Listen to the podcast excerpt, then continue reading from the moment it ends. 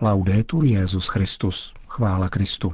Posloucháte české vysílání Vatikánského rozhlasu v sobotu 9. července.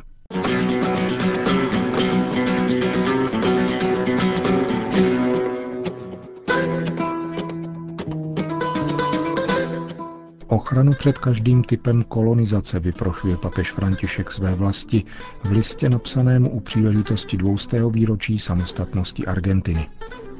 Petrův nástup se rozhodl dnešním motu proprio o dělbě kompetencí při správě majetku a poštolského stolce. Za dva týdny začnou Světové dny mládeže v Krakově. To jsou hlavní témata našeho dnešního pořadu, kterým provází Milan Glázer.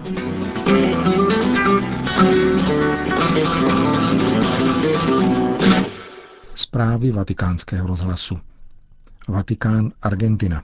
Papež František včera zaslal dopis předsedovi argentinské biskupské konference arcibiskupovi José Marie Arancédovi u příležitosti dnešního dvoustého výročí nezávislosti země.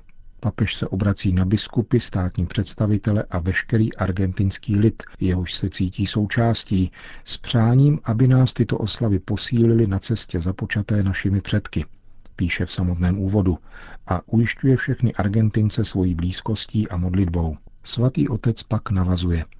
Zejména chci být na blízku těm, kteří nejvíce strádají.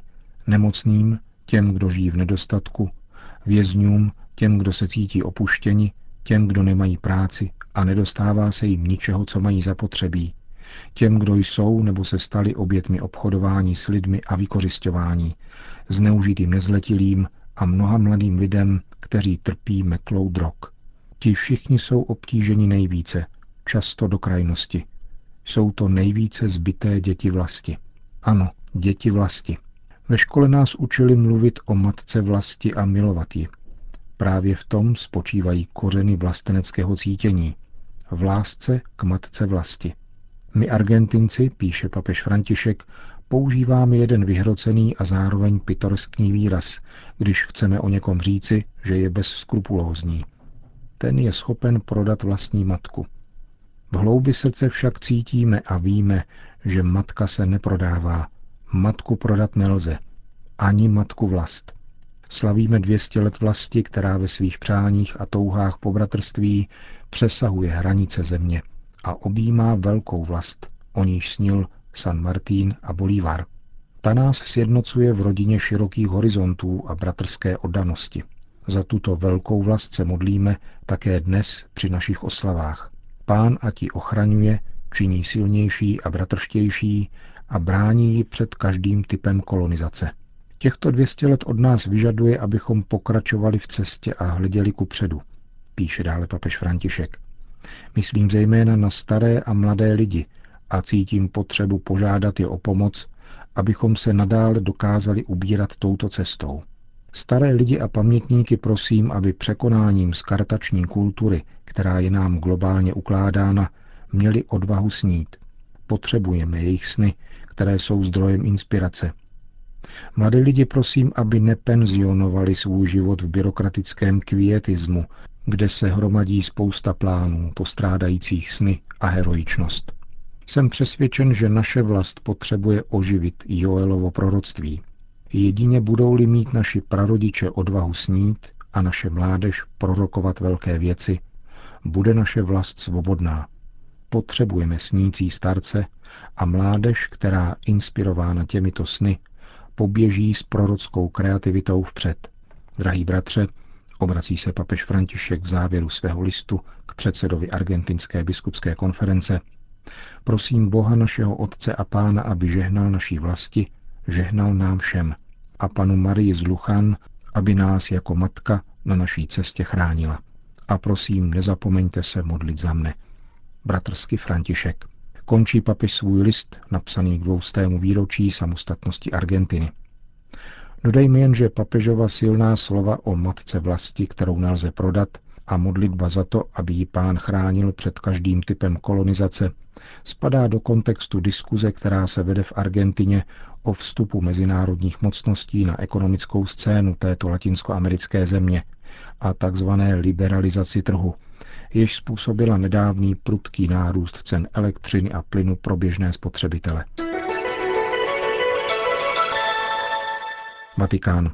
Petrův nástupce vydal rozhodnutí týkající se ekonomicko-finančních záležitostí svatého stolce a městského státu Vatikán. Motu proprio o jasném a jednoznačném rozdělení kompetencí ve správě vatikánského majetku bylo zveřejněno dnes, nese datum 4. července a tvoří jej tři stránky textu. Častný majetek církve, píše papež František, slouží k dosažení jejich cílů, kterými jsou bohoslužba, důstojné živobytí kléru, apoštolát a dobročinnost. Proto církev cítí odpovědnost věnovat maximální pozornost tomu, aby její ekonomické zdroje vždycky sloužily těmto cílům. Z tohoto důvodu svatý stolec zvláště dbá na zprávu svého majetku. Stojí v úvodu papežského motu proprio. Papež František v rámci reformy na tomto poli ustanovil v únoru roku 2014 tři nové instituce. Ekonomickou radu, ekonomický sekretariát a úřad generálního revizora, jejichž statuta byla schválena ad experimentum s tím, že nový systém vzniká za chodu postupným ověřováním. Během tohoto období, vysvětluje dále papež, byla zaznamenána nutnost lépe vyznačit příslušné oblasti působnosti ekonomického sekretariátu a zprávy majetku apoštolského stolce, jejich činnost a vzájemnou koordinaci. Z tohoto důvodu je zapotřebí zásadně jasně a nedvojznačně oddělit přímou zprávu majetku od její kontroly a dozoru nad jejím výkonem. Za tímto účelem je maximálně důležité, aby kontrolní instituce byly odděleny od těch kontrolovaných. Proto papež přistoupil k formulaci prvního pravidla, tedy k maximálnímu oddělení kompetencí obou institucí. Právě majetku apoštolského stolce náleží zpráva majetku a financí a ekonomickému sekretariátu kontrola a dohled nad touto zprávou. Realizaci tohoto ustanovení papež svěřuje vzájemné spolupráci představených zmíněných vatikánských úřadů. V případě sporných otázek, které by mohly vyvstat, bude náležet rozhodnutí jeho zvláštnímu delegátovi, kardinálovi Velázio de Paulisovi, emeritnímu předsedovi prefektury ekonomických záležitostí a poštolského stolce a jeho spolupracovníkům. Florencie. Dnes v noci ve věku 92 let zemřel v toskánské metropoli italský kardinál Silvano Piovanelli, který v letech 1983 až 2001 zastával úřad florenského arcibiskupa. Soustrasném telegramu nynějšímu arcibiskupovi, kardinálovi Giuseppe Bettorimu, Petrův nástupce podotýká, že se zármutkem přijal zprávu o této smrti, jež nastala po dlouhé nemoci, kterou kardinál Piovanelli nesl s klidem a důvěřivou odevzdaností do pánovy vůle. Papež, který ještě před několika dny telefonicky s kardinálem mluvil, vyjadřuje v telegramu příbuzným a celému diecéznímu společenství svoji blízkost a hlubokou účast na jejich bolesti. Myslím s hlubokými sympatiemi na tohoto drahého bratra v biskupské službě, který s radostí a moudrostí sloužil evangeliu, miloval církev a s vděčností vzpomínám na jeho pastorační službu.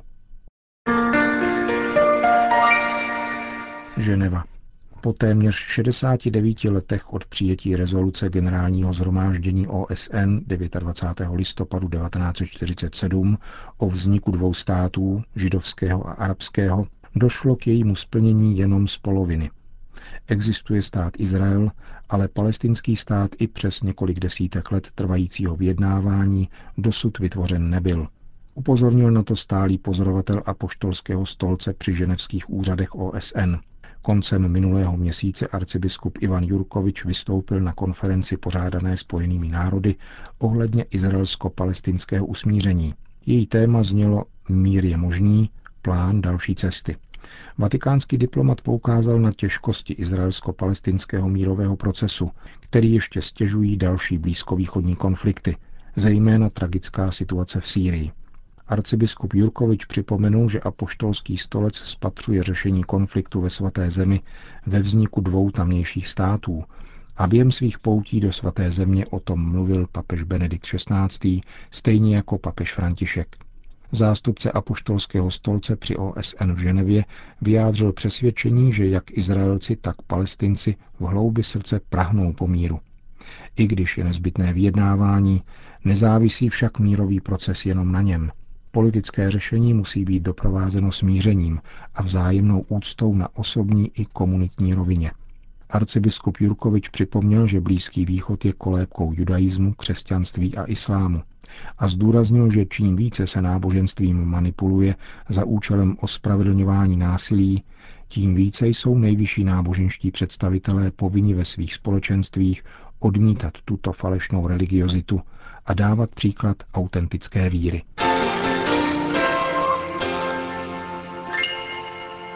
Zbývají dva týdny do začátku světového setkání mládeže v Krakově.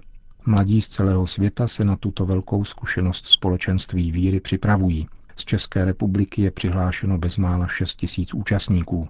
Celkově je přihlášeno více než 1 milion mladých lidí a 300 tisíc dobrovolných pořadatelů.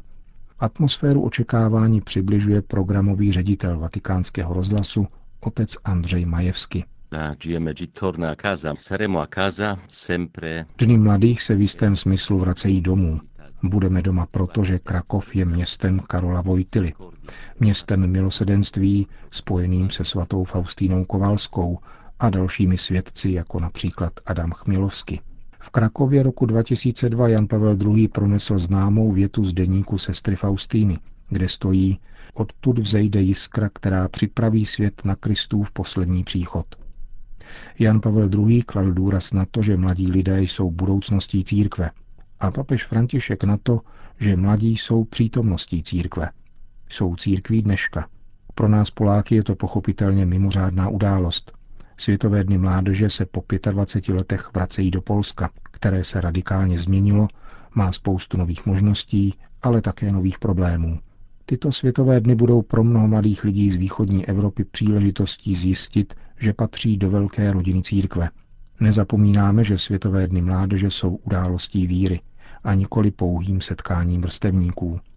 Mladí tomu dokonale rozumějí. Tato náboženská dimenze, která přesahuje pouhý společný pobyt, bude pro blížící se setkání v Krakově nejvíce charakteristickou. Jan Pavel II. se nikdy nesnažil mladé lidi koupit, vybízel je, aby šli proti proudu. Mladí velmi dobře rozuměli tomu, co chce papež říci. Právě v Polsku Jan Pavel II. opakovaně prohlásil, a mnozí, alespoň z mojí generace, nosí tato slova stále v srdci.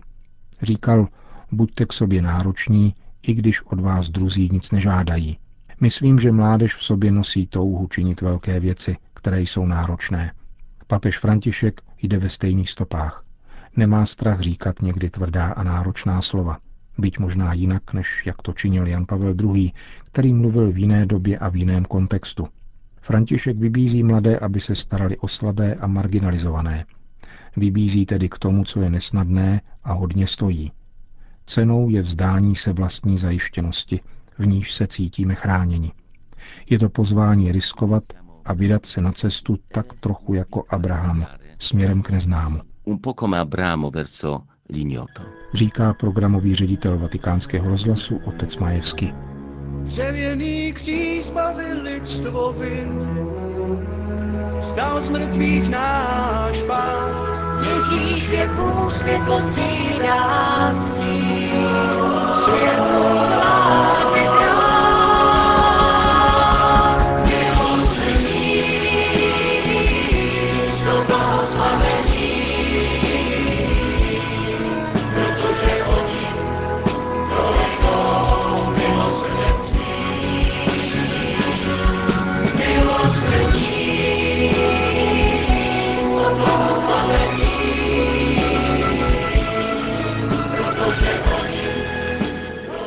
Končíme české vysílání vatikánského rozhlasu. Chvála Kristu. Laudetur Jezus Christus.